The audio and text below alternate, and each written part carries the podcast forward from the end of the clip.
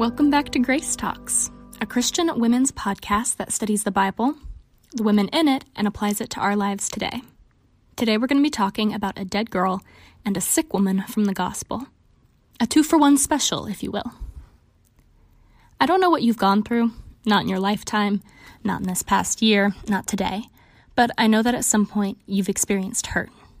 At some point, life didn't treat you or a loved one fairly. In the world we live in, that's our reality. Bad things and turbulent times hit everyone, even if others don't see it. What marks our character is how we respond. Where do we go? Who do we turn to? What comes out of our mouths? Three of the books of the Gospel tell us a particular story of people responding to scary and trying situations, but my favorite narrator of this story is in the book of Mark. Before we read the first verses, some background. The Gospels all tell the story of Jesus. The Gospel is translated to mean the good news. It shows us Jesus' character, his desires for us, and his sacrifice that changed everything.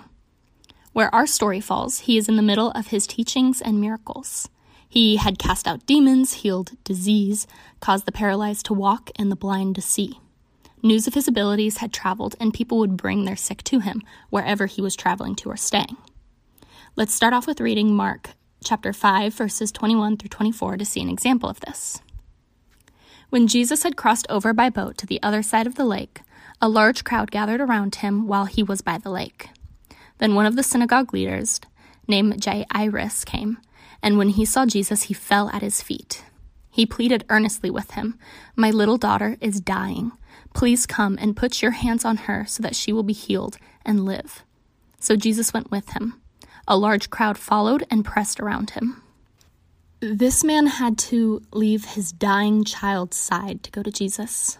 That's how much faith he had in his abilities. That's how desperate he was that he was able to be torn from her side. Have you ever seen a parent with a sick child that won't leave the hospital, that won't eat because their stomach is so knotted up with worry? It consumes them. And with how sick this girl was, this man could be missing her last moments on earth and back then, there wasn't even the hope available that he would see her again, not like how we have it today. I can't imagine how scared he was, or how scared the little girl was. Lucky for Jairus, Jesus was right there. He fell at Jesus' feet. He said, Please come and place your hands on her, and she will be healed and live. This was a bigger deal than maybe is first obvious.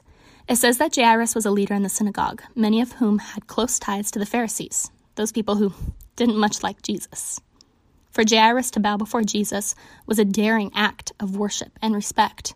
He would likely lose his standing with the Pharisees, which would involve losing privilege and possibly his position. But that all would have seemed insignificant compared to losing his daughter. Jesus sees his faith and his humility in the situation, and he goes with Jairus. I think it goes without saying that parents aren't perfect people. They are human, after all, and there's nothing about becoming a parent that suddenly solves all your imperfections caused by the human condition. Yet look at how this parent responded to his sick child. Out of love, he saw her condition and actively sought for a way to heal her. How much more do you think our Father in heaven responds to us? In Mark 2:17, Jesus says, "It is not the healthy who need a doctor, but the sick. I have not come to call the righteous, but sinners." God saw his children. He saw our condition stubborn hearts, sinful habits, selfish desires. He saw us in all of our sickness, and instead of turning to anger, he was a father who actively sought a solution. He sent Jesus, and Jesus in turn is like Jairus in our defense. Jesus goes to God and pleads for us. Jesus bowed down in humility and sacrificed his status, his privileges, to die on a cross to trade his daughter's life, yours, mine, for his. Jesus didn't come down for the perfect daughter.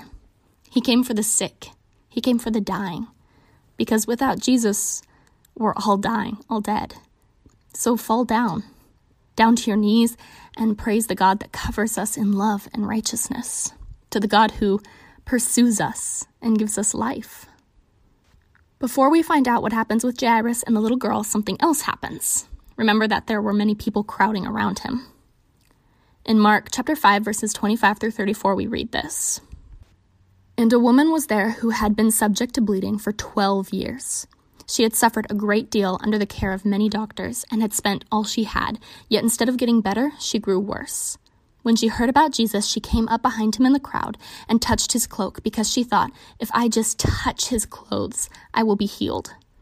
Immediately her bleeding stopped, and she felt in her body that she was freed from her suffering.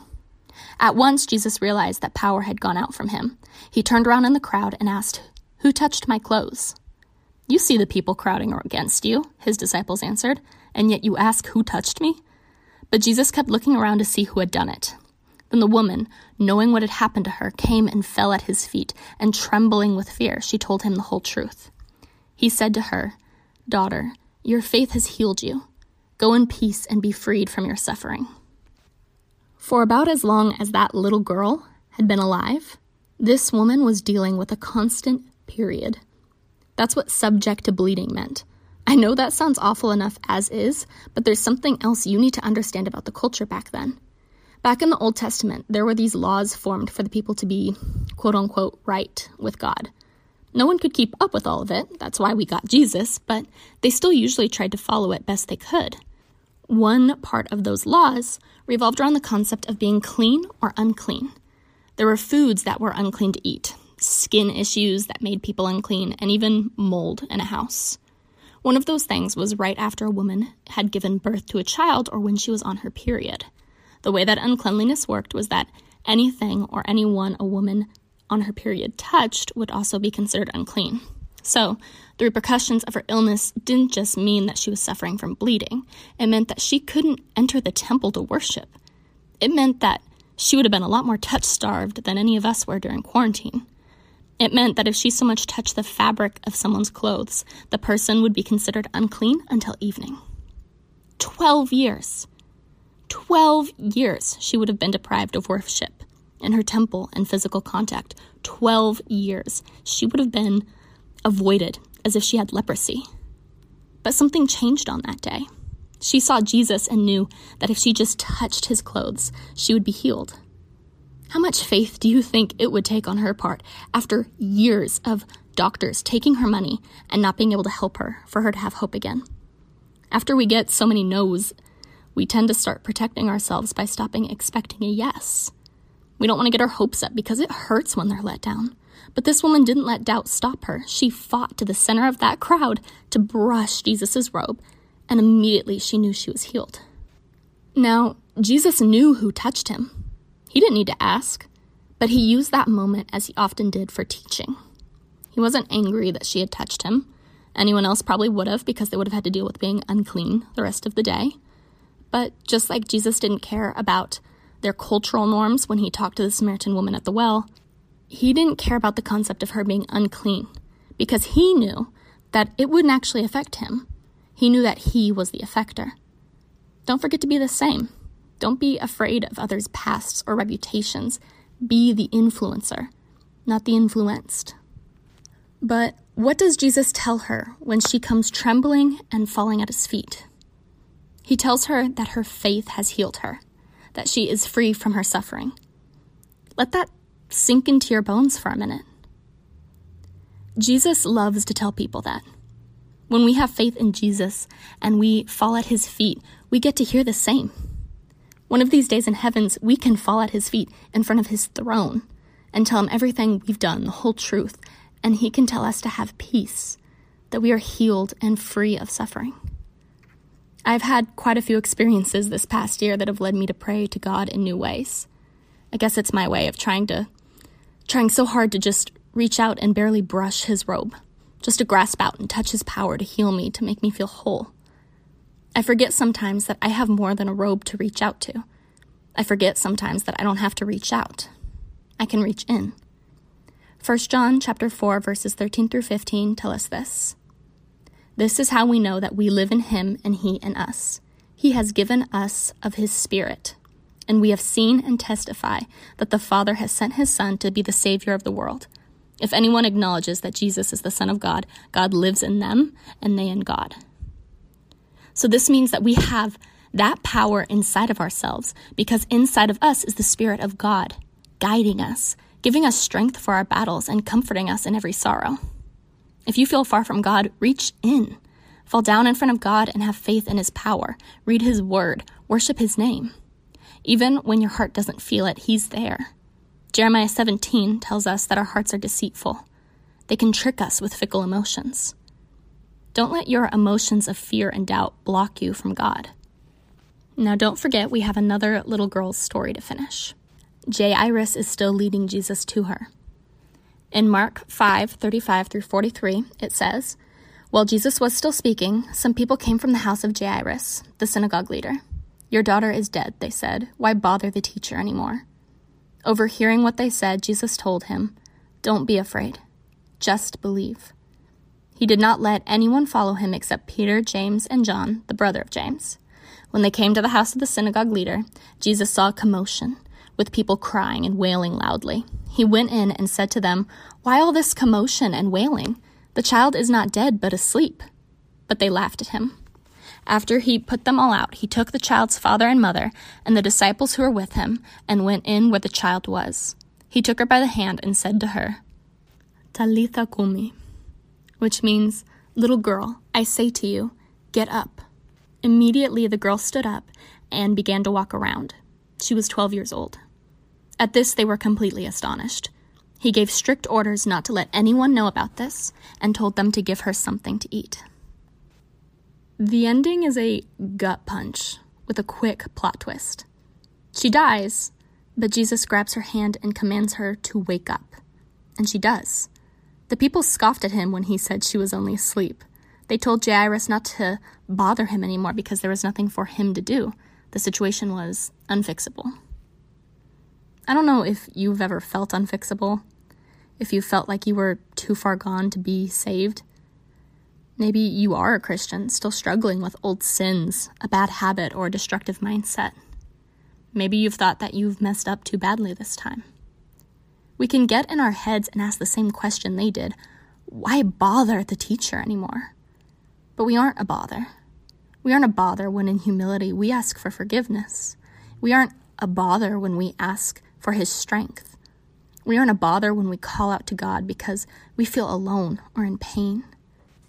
His strength is made perfect in our weaknesses. That's His glory to transform us, to be our source, to be the message on our lips. Jesus is telling you don't be afraid, just believe. Don't be afraid of your past, your present, or your future. Don't be afraid to let go of regrets and shame. Don't be afraid to love God and His people fiercely. Don't be afraid to share your faith. Don't be afraid of life. Just believe in the God who created you. Believe that He died for you. Believe that He resurrected for you. Just believe that He is making all things new. And that includes you. Let Him take you by your hand and get up. You are meant for more than the mundane life cycle society's created. You were meant to move towards God, towards serving people. You are meant for work for the kingdom of heaven. It's your destiny. Remember that Jesus tells us to not be afraid. But he doesn't tell us that there won't be scary things that happen. Let me give you a story for that. In the chapter before this, Mark 4, verses 35 through 41, tells this story. That day, when evening came, he said to his disciples, Let us go over to the other side. Leaving the crowd behind, they took him along just as he was in the boat. There were also other boats with him. A furious squall came up, and the waves broke over the boat so that it was nearly swamped. Jesus was in the stern, sleeping on a cushion. The disciples woke him and said to him, Teacher, don't you care if we drown? He got up and rebuked the wind and said to the waves, Quiet, be still. Then the wind died down and it was completely calm. He said to his disciples, Why are you so afraid? Do you still have no faith? They were terrified and asked each other, Who is this? Even the wind and the waves obey him. In our lives, we're going to face a lot of storms, like a woman who was isolated because of bleeding for 12 years, or a dying child. These things are realities of this world. God doesn't promise us that we're not going to face trials and hard times. He doesn't say that in this life we will be perfectly protected and we will always be happy. In fact, there are plenty of verses that tell us that as Christians, we're going to face trials, but that we should count them as joy. Why? Because when we are faced with hardship, we are given the opportunity to show the rest of the world how different we are. We build perseverance. And we know that God promises us that He's going to be with us on the boat, calming our fears. We can handle the bad times better because of this. We know there is so much more than this life. This life is the closest thing that we as Christians will ever get to hell.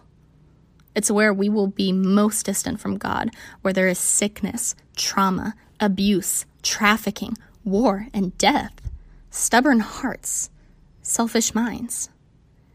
But Revelations 21 4 tells us that there will be a day when God will wipe away every tear from our eyes, that there will be no more death or mourning or crying or pain.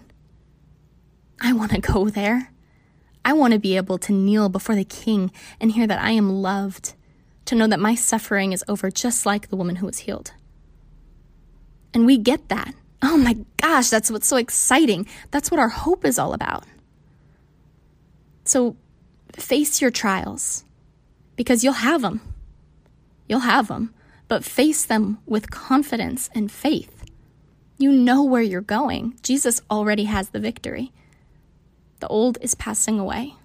God is making everything new. That's everything that I've got for today. Thank you so much for listening. Next week, we're going to be talking about Michal from the Old Testament, a wife of David. And I hope to see you then. If you have any questions about today's episode, the Bible, or anything else, I'd be happy to answer as best as I can.